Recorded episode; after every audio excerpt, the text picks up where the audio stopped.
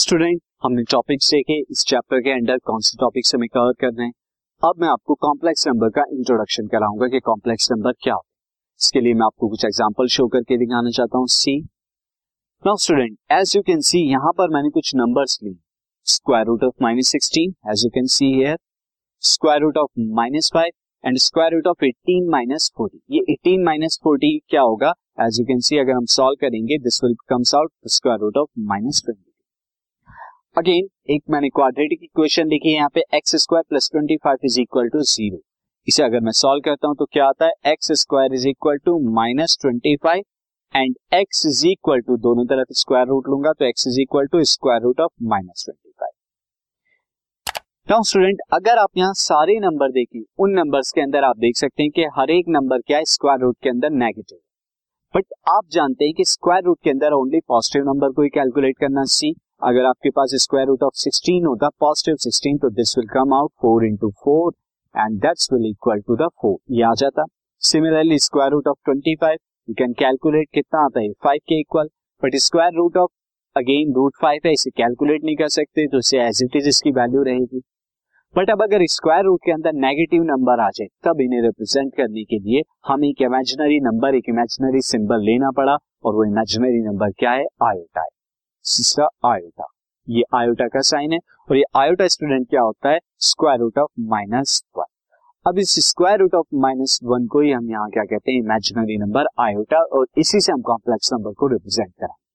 देखते हैं, अब अगर मुझे square root of minus sixteen को मैं क्या लिख सकता हूँ student?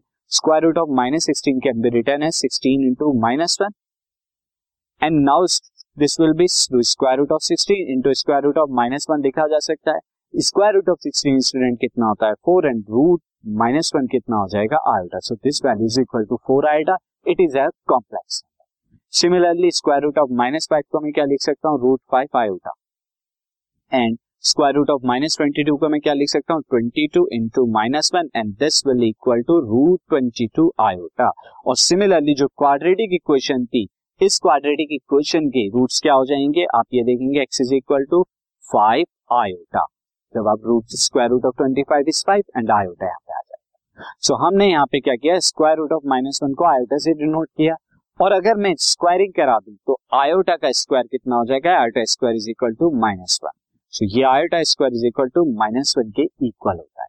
ये कहाँ से वैल्यू आई है स्टूडेंट हमने क्या करा? एक क्वाड्रेटिक इक्वेशन सी मैं यहाँ पे क्वाड्रेटिक इक्वेशन लेता हूँ। क्वाड्रेटिक इक्वेशन अगर मैं लू x square plus one is equal to zero और अब अगर इसके क्या निकालू? रूट सॉल्यूशन निकालू तो क्या आएगा? X square is equal to this x square is equal to minus one and x is equal to square root of minus one so ये जो क्वाड्रेटिक इक्वेशन है एक्स स्क्वायर प्लस वन इसका जो square इसका solution जो है, वो क्या है? Square root of minus one that is equal to iota so iota क्या है? एक इमेजिनरी नंबर माना solution of the quadratic equation x square plus one equal to C so ये इमेजिनरी अब इस इमेजिनरी नंबर आयोटा से हम complex number बनाएँगे। बट मैं आपको अब ये भी बता दूँ कि कॉम्प्लेक्स नंबर का, इस इमेजिनरी नंबर आयोटा का डेली लाइफ में क्या एग्ज़ाम्पल होता है। तो हम कुछ एग्जाम्पल्स देखते हैं यहाँ पे डेली लाइफ में इसका यूज़ स्टूडेंट सेलफोन आप जनरली सारे सेलफोन यूज़ करते हैं। सेलफोन के अंदर जो भी हमारे यहाँ पे एक जगह से दूसरी जगह हम सिग्नल भेजते हैं within the cellphone cell phone में भी हम क्या है सिग्नल्स को ट्रांसफॉर्म करते हैं। वो क्या होता है सिग्नल के ट्रांसफॉर्म करने के लिए इमेजिनरी नंबर का यूज़ किया जाता है।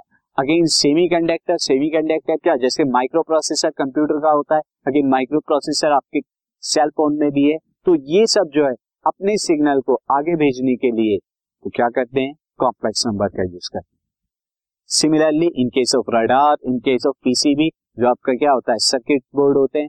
इनमें भी क्या होता है? सिग्नल को ट्रांसफॉर्म करने के लिए सिग्नल को रिसीव करने के लिए अगेन एनालॉग सिग्नल को डिजिटल में यानी करंट वोल्टेज वालों को डिजिटल सिग्नल में ट्रांसफॉर्म करने के लिए कॉम्प्लेक्स नंबर का यूज़ होता है। स्टूडेंट ये था हमारे कॉम्प्लेक्स नंबर अब हम कॉम्प्लेक्स नंबर के कंसेप्ट पर चलते हैं।